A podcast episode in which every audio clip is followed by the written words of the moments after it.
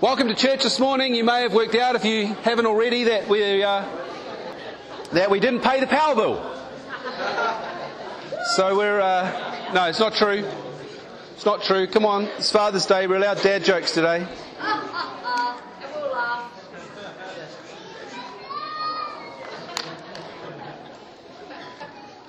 Thanks for being with us. Thanks for joining us. If you're a visitor amongst us, if you're travelling or you're with family, welcome. Uh, we hope you uh, are really encouraged by your time with us. I'd encourage you to shuffle forward because there is no microphone today, there's no sound system, there's no light. I've got candles here so I can hopefully read my Bible. Um, good luck with that.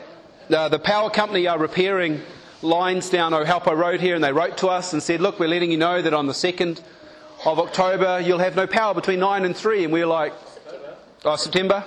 September, thank you. And we were like, well, that's a little inconvenient, but nonetheless, we shall worship God. Yeah. Yeah, so, so thanks for singing loudly. It was really just a blessing to, to hear the voices in worship. Yeah, so it was, it was awesome. It was awesome. So happy Father's Day to all the dads. I hope you got a donut on the way in. If not, grab one on the way out.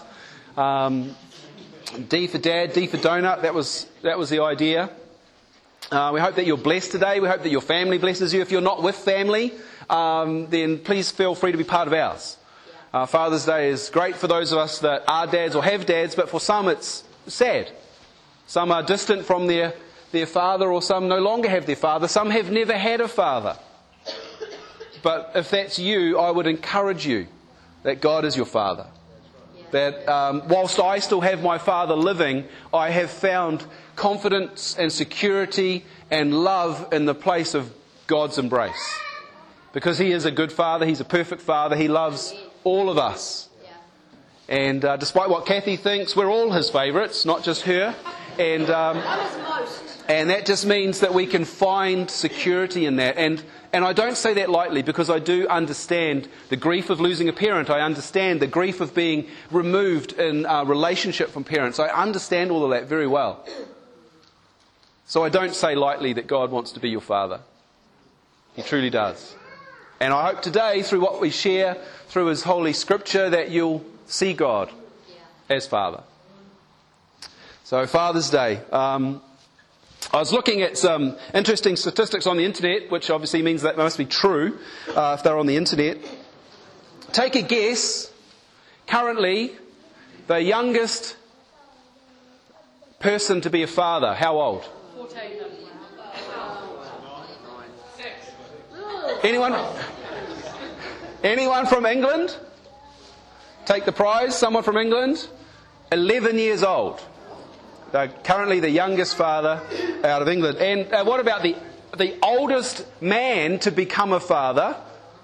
Uh, those of you from India can go represent for this one because a man from India became a father. Guess, guess which?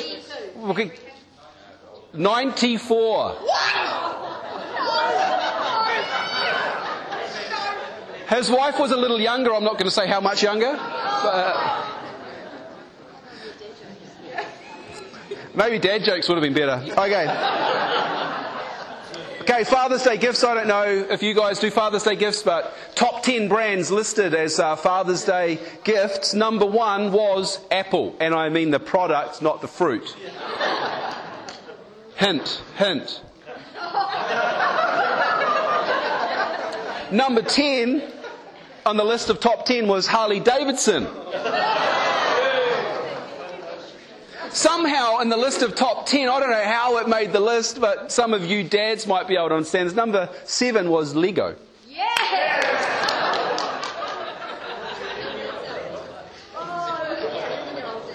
I don't know. I'm not going to make a comment on that because I'm, I'm just going to get in trouble. Oh, maybe for the 11 year old dad. okay, moving on. Many of you would have watched TV as a child, and some of you would have seen fathers on TV shows. And so they did some kind of survey. Obviously, this is really accurate because it's on the internet. And they, they said, which one of the dads on the TV would you like as your dad? Let me just read you some of them and we'll see if you recognize them. Grandpa Ingalls. Oh, yeah. What show was that, Linda? There you go. I'm too young to know that. Mike Brady is from Brady Bunch. Tim Taylor is from Tool Time, Home Improvements. Danny Tanner, Full house. Full House, that's right. Peter Griffin, Family Guy. No. No. The dad of Family Guy, that's just really bad, gross. Uh, and Homer Simpson made the list. So some of you I can see are trying to emulate Homer Simpson. That's not good. You should not do that today. What I want to talk about is, is um, oh, I do want to talk about what it means to be a, a father, what it means to be a man. This is a message for all of us. Uh, this is a message from God for us as His family, instructions from His Word. And the truth is, I am not going to encourage you to be like Homer Simpson. We are going to, however, look at um, David in the Bible. We're going to look at uh, the three faces of David. I'm going to talk about that today. Uh, and we're going to be looking at the scriptures, so find your Bible. Uh, today would be a good day to use your phone because it is naturally lit. Uh, however, if you haven't got, if you've got a paper Bible like me, then find someone that's just got a bright personality. And um,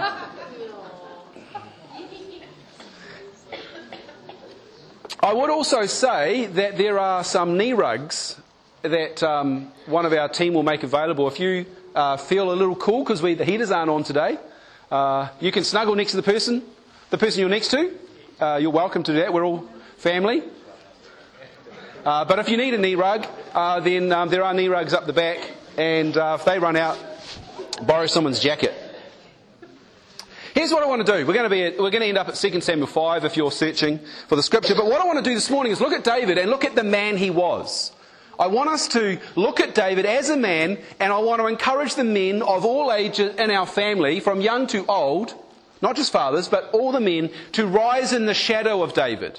To learn from the good aspects of David's life and to become a man as God designed you to be. We're going to look at the scriptures and we're going to pull out some information out of the scriptures. But here, let me say this. This is not just a message for men, this is a message for all of us because it takes a community to support men to be men. Yeah, that's good. Wives, if you're here and you have a husband, um, then you need to listen to this so you can understand how you are to support your man that you're called to live with. Yeah. Children, if you're here and you have a father, regardless of your age, if you have a father, then I want you to listen as a child so that you can understand how you can allow your father to lead you as God has called him to. Friends, we're all friends. We need to understand what is necessary for us as a community to live and to speak hope and to support the men in our lives. We're all responsible for that. Because the truth is, um, speaking as a dad, I can say we need words of hope and words of encouragement. We need support. We need affirmation. And, you know, for too long, I think there's been a swing of a pendulum the wrong way where men have become the enemy. Where even their weaknesses have been highlighted to the point where they've be, been torn down. The men have been torn down. And I want to speak against that today. And I want to start like that because I want to say to all of us, no one's excluded, we must take responsibility for raising up godly men in our family. Yes. All of us. No one misses out on that responsibility because whether you're a man, you've got responsibility directly. If you're a wife or a female, you've got to encourage and support. If you're a child, you've got to allow them to lead and to speak and affirm. And if you're a part of this family, then we all need to do that in a safe way. Awesome. We're all responsible for that. Let's look at David. 2 Samuel chapter 5. I just want to read you the first 10 verses and then we're going to, um, um, we're going to, we're going to have a look at this. I'd actually had the Bible open at Matthew 5 because, you know, I thought, well, we could all be light like City on a Hill, but I'm not going to read from that now. 2 Samuel chapter 5 verse 1. Then all the tribes of Israel went to David at Hebron and told him, We're your own flesh and blood. In the past, when Saul was our king, you were the one who really led the forces of Israel. And the Lord told you, You'll be the shepherd of my people Israel. You will be Israel's leader. So there at Hebron, King David made a covenant before the Lord with all the elders of Israel. And they anointed him the king of Israel. David was 30 years old when he began to reign, and he reigned for 40 years in all. He had reigned over Judah from Hebron for seven years and six months, and from Jerusalem he reigned over all Israel and Judah for 33 more years. Verse 6 David led his men to Jerusalem to fight against the Jebusites, the original inhabitants of the land who were living there. The Jebusites taunted David, saying, You'll never get in here. Even the blind and the lame could keep you out. For the Jebusites thought they were safe. But David captured the fortress of Zion, which is now called the city of David. On the day of the attack, David said to his troops, I hate those lame and blind Jebusites. He's playing on words there. Whoever attacks them should strike by going into the city through the water tunnel. That is the original origin of the saying, the blind and the lame may not enter the house. So David made the fortress his home and he called it the city of David. He extended the city, starting at the supporting terraces and working inward. And David became more powerful and more powerful because the Lord of heaven's armies was with him. God is going to speak to us through his word this morning. And I pray that he really blesses you as we feed on, on the scriptures. So the title of this morning's message, I said, is The Three Faces of David. The very first face of David that we're going to talk about is the face of a king. Everyone say, David is the face of a king. Okay, so we see David established in the scriptures, in the narrative here, as the king. David had been already a king of Judah at this point.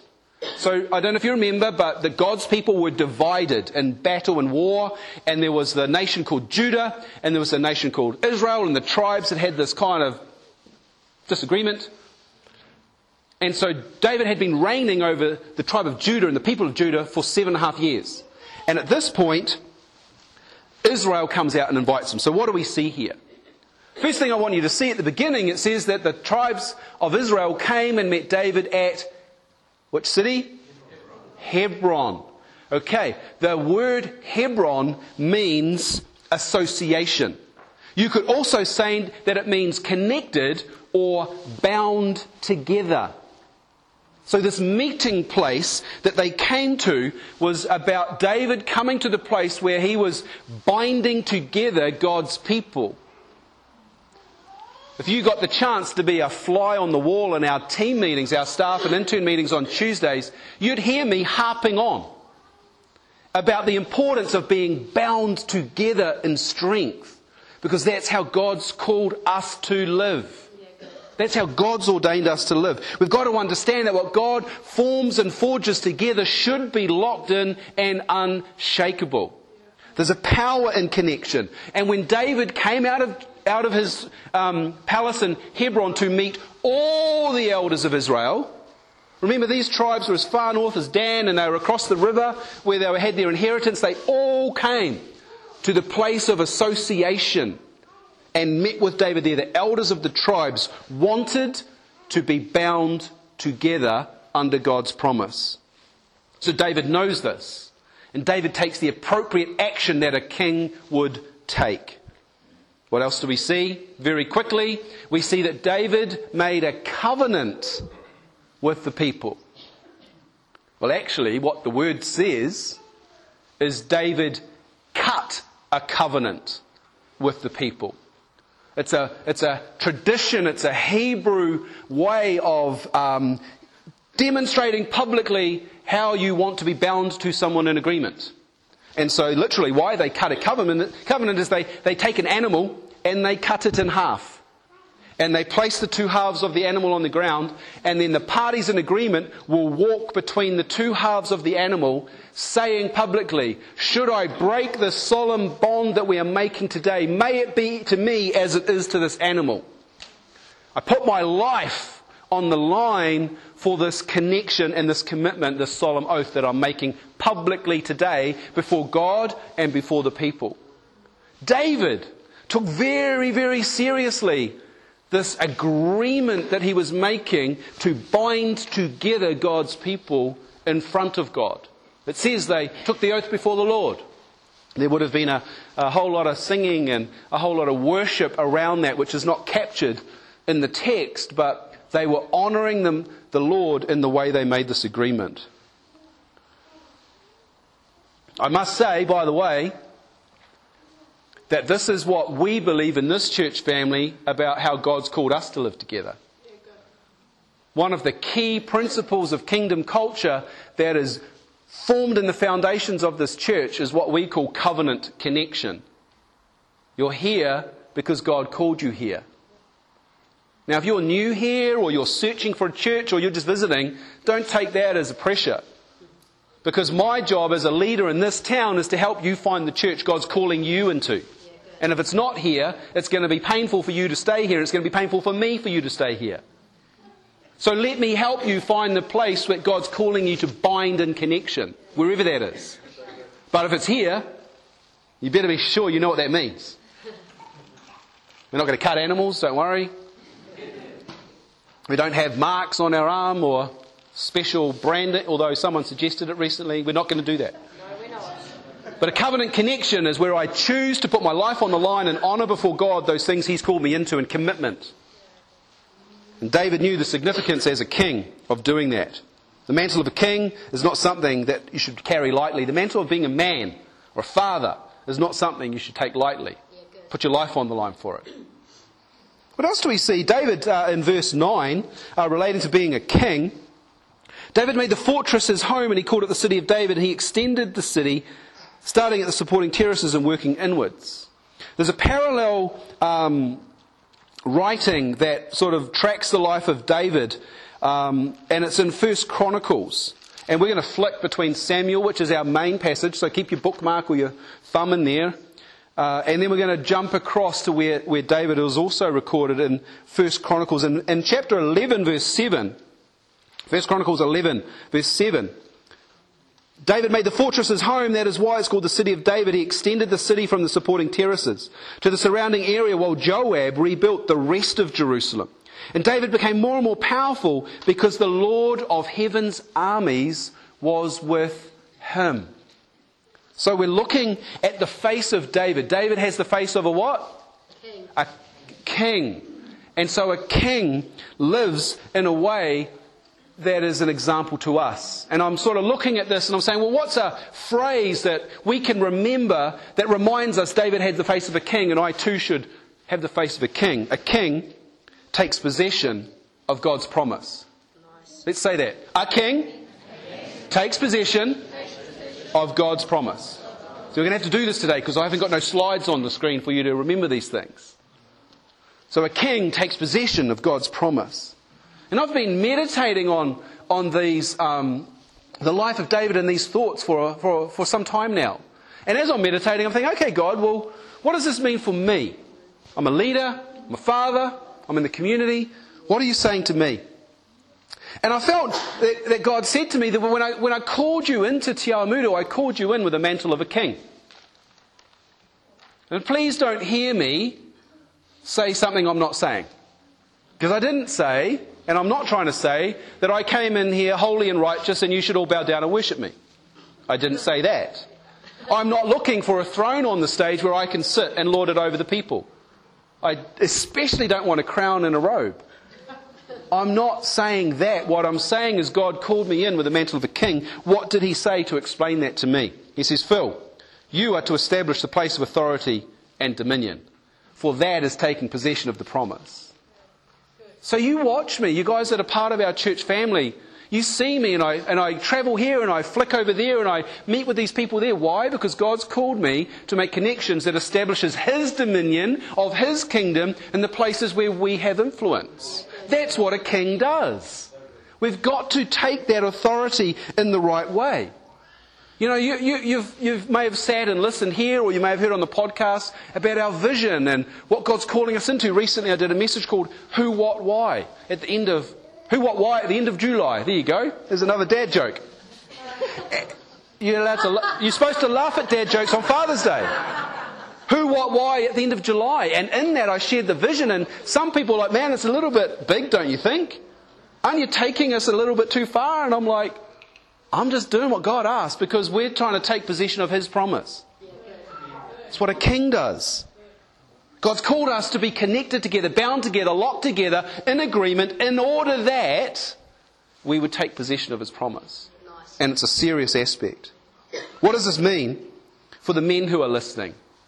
As men in the house, fathers in the house. Why do the wives need to hear this? Why do the children need to hear this? Well, how do we establish this? Let's look at 1 Chronicles 15, verse 25. Because David gives us an example in his lifestyle. 1 Chronicles 15, verse 25 David and the elders of Israel and the generals of the army went into the house of Obed Edom to bring the ark of the Lord's covenant up to Jerusalem and have great celebration. And because God was clearly helping the Levites, so it didn't go well the first time, let me just say that. Because God was clearly helping the Levites as they carried the ark, they sacrificed seven bulls and seven rams. David was dressed in a robe, Maybe I will wear one. Uh, David was dressed in a robe of fine linen, and as were all the Levites who carried the ark, and also the singers and their choir leader. David was wearing the priestly, priestly garment. So all Israel brought up the ark of the covenant with shouts of joy, the blowing of ram's horns and trumpets, the crashing of cymbals, and loud playing of harps and lyres. What is David teaching us? Even as a king, we must establish a house of worship in your home. This is why I'm speaking, not just to the men, but to the women and to the children in your home. Establish this as a place of worship to make sure that you're not Lord, He is. Good. Put worship music on. Yeah. Pray without ceasing. Join together with your children and talk about the things that God has done and is doing in your family. Yeah. Make this a place of worship. Make your home a place of worship. Host the presence of the Lord God Almighty. And in doing so, you're reflecting the face of David as a king. So the first face of David was David the king. The second face of David we're going to look at is David the warrior. Everyone say warrior. Warrior. Warrior. David was a warrior. Let's look at 2 Samuel chapter 5, our main passage, verse 6 and 7.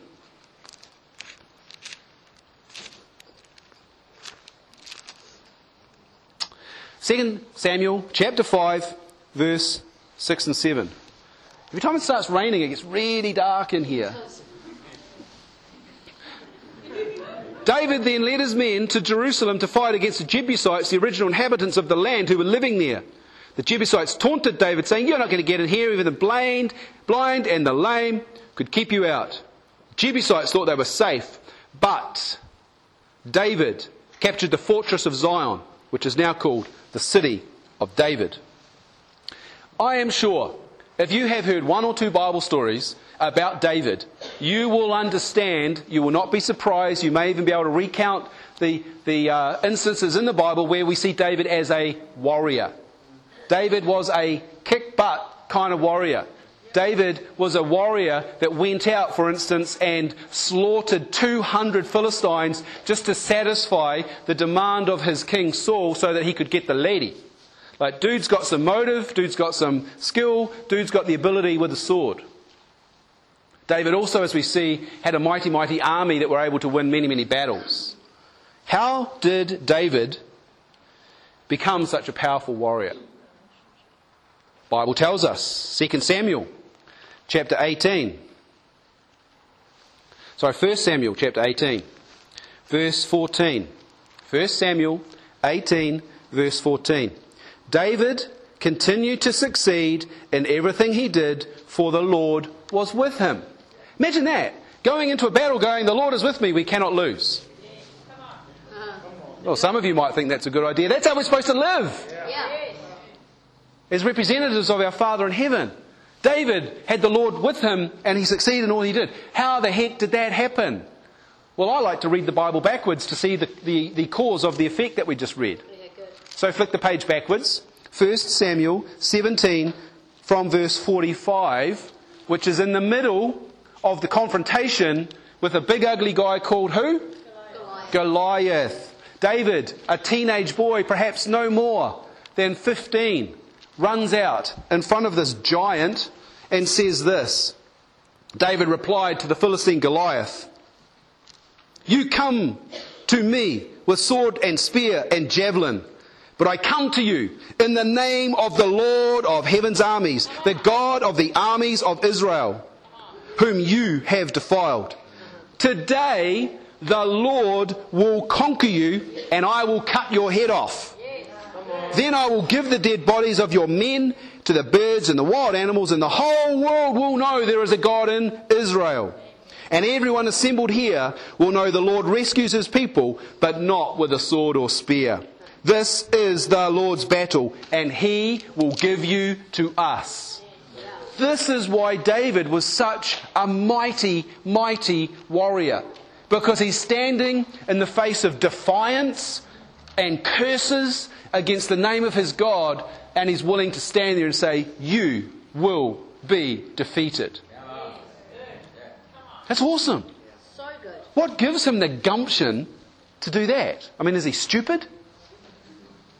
Well, let's read backwards. 1 Samuel chapter 16, verse 13.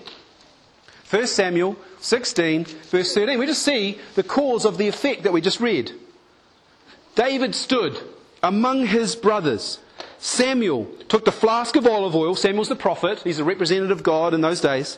Samuel took the flask of oil he had brought and anointed David with the oil. And the Spirit of the Lord came powerfully upon David from that day on. And Samuel returned home. Why was David such a mighty warrior? Because he carried with him the Spirit of the Lord that took him into battle with the faith to believe that God would win the victory for him. Isn't that amazing for David? Some of you are not sure. You're worried where this is going. The honest truth is, Ken, you carry the Spirit of God. You're a mighty man of God. Same with you, Phil. Same with you, Tom, and, and Chris, and all you men.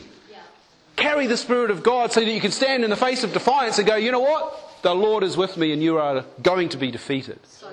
We've got to rise up. Yeah. Why is God saying this to us? Because He wants us to learn to be like David, Yeah, to have the face of a warrior. There's another thing that David shows us that I just can't avoid.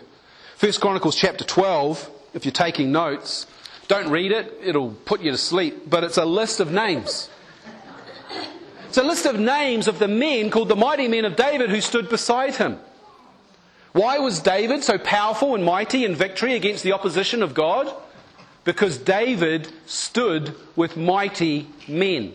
What is God saying to us? Men, you must stand with mighty men. You must rise together and be connected to win the battle that the Lord has before us.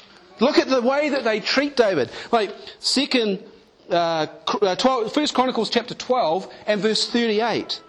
These men came in battle array. That means they dressed up ready for a fight. They got themselves ready. They dressed up with the single purpose of making David the king. In fact, everyone agreed that they should do that. They came together prepared and in agreement. Significant. Yeah. Do you come to church prepared and in agreement? I don't know. But I'm just saying what the Bible says. Look at what happens over in uh, 1 Chronicles 12. Just go backwards a little bit. Uh, verse 18. The Spirit, capital S, meaning the Spirit of God, came across, uh, uh, upon Amasai, the leader of the 30 mighty men. And he said, We are yours, David. We're on your side, son of Jesse. Peace and prosperity be with you, and success to all who help you, for your God is the one who helps us. Confession of agreement and standing together. Yeah. This is what men are called to do. Yeah. When men get isolated, men get in trouble. Rise up with mighty men in agreement, and you will be victorious. What is David showing us? One simple statement for you to remember about a warrior. A warrior fights to protect and advance. Say it with me. A warrior, fights and protects to advance. That's what David is teaching us. And I've been meditating on this because I'm wondering, what does this mean? Why, is God speaking to me? Because He speaks to me well before I have to bring something to you. And if you were in church last Sunday, the incredible atmosphere we had with kids marching around in the armour of God and the worship that rose up at the end of the service and the atmosphere of, of faithful victory, you know, you've got to understand as a church, we're in a battle. It's reality. We recognize that we don't fight against flesh and blood, but We're called to fight against principalities and powers and dark forces that seek to destroy us, to divert us, or to divide us. Yeah. We're in war, people. It's reality. We've got to, we've got to understand that. And God said to me, just in case you're interested, you're the pastor, you don't get out of it. No option. Stand up. Lead the army. He says, Phil, you're called to lead the army into victory. He didn't say lead them into the confrontation. He said, Phil, lead the people into victory so they can possess the promise. This is what a warrior does. So if men in the church are called to have the face of a warrior, what does that mean? What does it mean for the men who are listening to this message? Men, you've got to fight against those things that seek to destroy your family.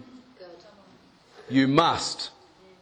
You must fight against those things that would destroy your family. Men, it's necessary for you to stand on behalf of your family. Just a side note. I'm not going to jump into it now, but again, it's got to be said. David's a great example in many cases. But there's an instance, and I'll give you the reference in case you want to go and find it. Um, it's in 2 Samuel chapter 13. We're not going to go there, but it's where one of David's sons rapes his sister. And David does nothing about it. Let that be a warning to us not to allow sin in our home because of our lack of action. Fight. For the purity of your home. David failed. But as a warrior, we've got to rise up. Okay. Why do I say all this? We've got to have the face of a warrior. We've got to rise. We've got to call people out to rise and pray, to intercede and fight on behalf of our family. This is our family, or a representative of our family. When one goes down, we better circle around them. But do you know what happens? You know what happens when I call for prayer?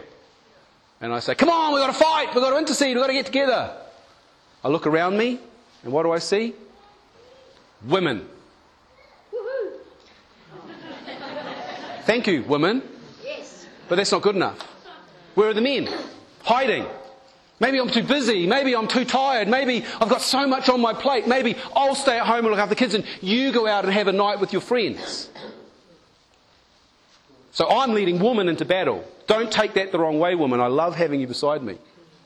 But what I'm not willing to accept is the absence of the men who are called to be warriors. Men, you gotta rise up. We need you. Your family needs you. Some of you men have to take your manhood out of your wife's handbag, and then that's a word to some of you. Serious word. I'm not joking when I say that.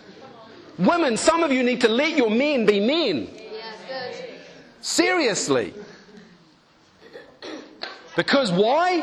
Because the family needs it that way. That's the way God designed us to live with the face of a warrior. And if you're passive, you better repent before God, not me, before God. And He is going to change things. Because we've got men in this family with the face of a king, with the face of a warrior, and thirdly, we're going to have men with the face of a shepherd. King, say it, king, warrior, shepherd. David had the face of a shepherd. Let's go back to our primary passage, first, 2 Samuel chapter 5, right at the beginning. We kind of skipped over it on purpose, but let's make sure we don't miss it. All the tribes of Israel went to David at Hebron and told him, We're your own flesh and blood. In the past, when Saul was our king, you were the only one that really led us into the forces of Israel. And the Lord said to you, note this, you will be the shepherd of my people Israel. You will be Israel's leader. God calls David to the place of leadership as a shepherd. Now, I was studying this, and the honest truth is, in the research I did in the scriptures and in the research texts, I can't actually find anywhere in the Bible where God actually said those words. Nowhere. But it's implied. A king is a shepherd. King is a leader who gathers and protects, who fights. We're going to look at this. But there's a little bit of a clue there because um, you remember when David was anointed as a young boy, we just referred to the end of that story. When Samuel came to his house to anoint the next king of Israel, all the brothers came forward, didn't they? And the prophet looked at Eliab, the tall, handsome one, the eldest, and said, Surely this is the Lord's anointed. It wasn't. One by one, the brothers came forward, and God said, No, no, no, no, no, not these ones. Where was David? Tending the sheep. There's a clue there for us. David was a shepherd in those days. So, not a lot of evidence to look for uh, in the text before this point. But I did find something afterwards. Ezekiel chapter 34. Ezekiel is a prophetic book. So Ezekiel is a prophet speaking the words of God to God's people, including us. And near the end of Ezekiel chapter 34, verses 22 to 24, we read this. The Lord says, so Ezekiel's writing, but God's speaking. I will rescue my flock and they will no longer be abused. I will judge between one animal of the flock and another. And I will set over them one shepherd, my servant David. And he will feed them and be a shepherd to them. And I, the Lord, will be their God, and my servant David will be a prince among my people. I, the Lord, have spoken. And I'm looking at this and I'm like, oh. It's telling us David is the shepherd, but actually it's not. Because this is a prophetic book speaking about the great shepherd. And what he's actually saying is David's not the shepherd of my people, but a branch of David will be the shepherd, referring to who? Jesus the Messiah. So out of David will come one who will be the great shepherd. And he, actually, he, being the great shepherd, speaks about this in John chapter 10. Because you know what God's saying to us? We have to look to Jesus to learn how to be a shepherd. We can look to David, and we will, because he fought some battles, kicked some butt. When the bear came, what did he do? Killed it. When the lion came, what did he do? Killed it. Why? Protect the sheep. Why? Because his father asked him to. But Jesus, the great shepherd, talks about this in John chapter 10 because this is so important for us. Don't, don't think this is a distraction. Everything in the Bible points to Jesus.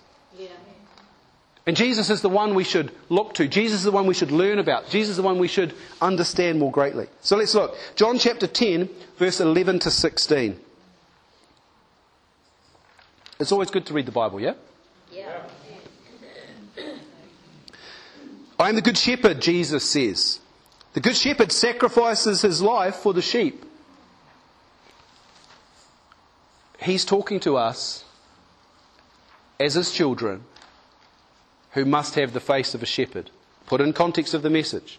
Jesus is giving us instruction around wearing the face of a shepherd. This is important for us. Jesus says, I am the good shepherd. The good shepherd sacrifices his life for the sheep. A hired, a hired hand will run when he sees a wolf coming. He will abandon the sheep because they don't belong to him, and he isn't their shepherd. And so the wolf attacks them and scatters the flock. The hired hand runs away because he's working only for the money and doesn't really care about the sheep. I am the good shepherd. I know my own sheep and they know me, just as my Father knows me and I know the Father. So I sacrifice my life for the sheep. I have other sheep too that are not in the sheepfold. I must bring them also. They will listen to my voice, and there will be one flock with one shepherd. David gives us an example of a shepherd, but God is pointing us through the scripture to Jesus, the great shepherd. What is God saying to me as a pastor as he takes me through these scriptures of Revelation? We must point people to Jesus. Men, point your children to Jesus. Take care of them. They know your voice. Point them to Jesus. Let me also say this Jesus is not our natural father by DNA, but he's the good shepherd who protects us. He's an example of what I call a spiritual father. And he's the best example.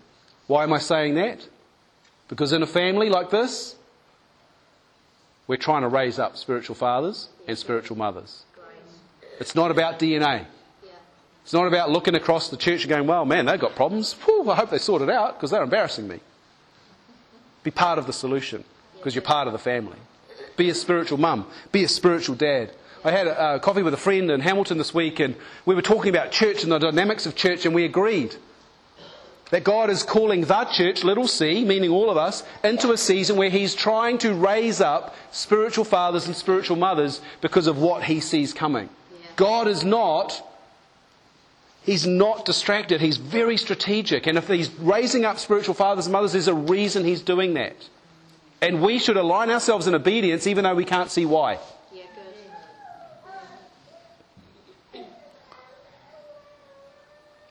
Fathers take care of young ones as a shepherd takes care of sheep. Be like David who fights off the bear and the lion. Be like David who stands in defiance of anything that comes against his family. If I could also say this, it's really, really important that you don't limit your ability to receive love because of a bad example previously. One of the things that I bump into in ministry when I'm, you know, praying with people, ministering to their pain and brokenness, is it's, it's really common for me to discover people who are not able to receive God's love because they were given a bad example growing up. And all that does is block what God's trying to give you. So there's two sides to this, and I'm speaking to myself when I say this. We must, one, first and foremost, most importantly, learn to be loved so that we can learn to love. It's really, really important. Really important. If I could get the musicians to come and join me, someone better go find Ashley. Jesus says in the scriptures, a good shepherd sacrifices his life for the sheep. Shepherd is all about care. Understand this. Key, this is the key phrase that I wrote down for shepherds. A shepherd feeds, cares for, and protects. Let's say it together. A shepherd feeds and cares and protects. That's what we do. So we wear the face of a king. Where we take possession of God's promise. We wear the face of a warrior where we learn to fight for and lead people into the advancement towards that promise. And as a shepherd, we must learn to feed people around us, to care for them, and to protect them, because that's what a shepherd does. Men, I'm, I'm, I'm calling you out today. You're the focus of the message. But as a family, we all need to hear it and receive it, because if the men rise up, they need the women and the children supporting them. Okay, it's not a message for one, it's a message for all. But men, I'm calling you out. I'm calling you into the place where you would rise in the shadow of David as our example, who points us to Jesus, and you'd learn to be a king in your home. You'd be a king that leads your family into the promises of God. You'd be a warrior that gets on your knees to fight whenever necessary. And you'd be a shepherd that cares for and nurtures and protects.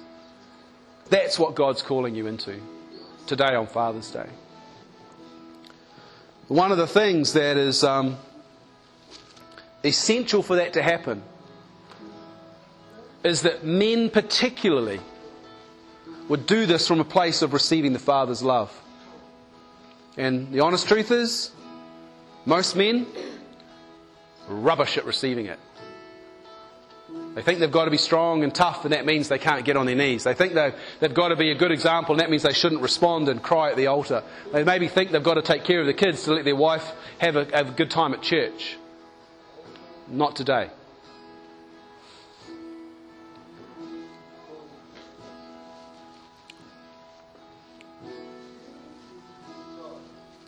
Today, God's calling men out to respond in humility to His love. And all I want, all I think He wants to do is to love on you. Just to release His love. You know, I'd love to anoint you with oil. Why? Because David was anointed with oil. When David was anointed with oil, 1 Samuel 16, the Spirit of the Lord came upon him powerfully.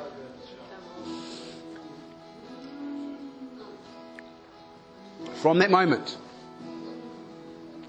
from that moment, he wore the face of a king, warrior, and a shepherd.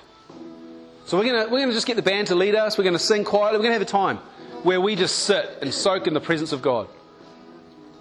You can join the band. They're going to sing Good, Good Father again.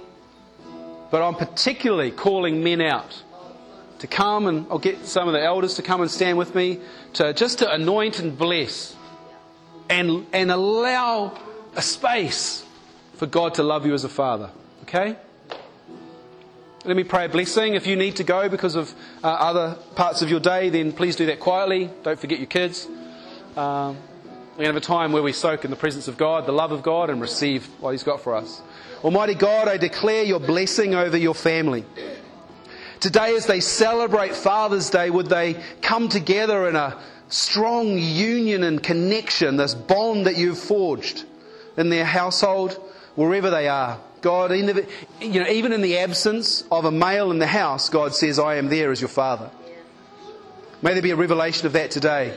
A healing and a restoration, affirmation of identity and purpose, a release of love as a revelation from heaven. God, I bless your people in the precious, precious name of Jesus, our Lord and Savior. I commission them to go carrying the Spirit of God, anointed for great things in the home and in the community. May they represent you well, your light into this community. I bless them. In your precious name, amen. Men, if you want to come, we want to bless you.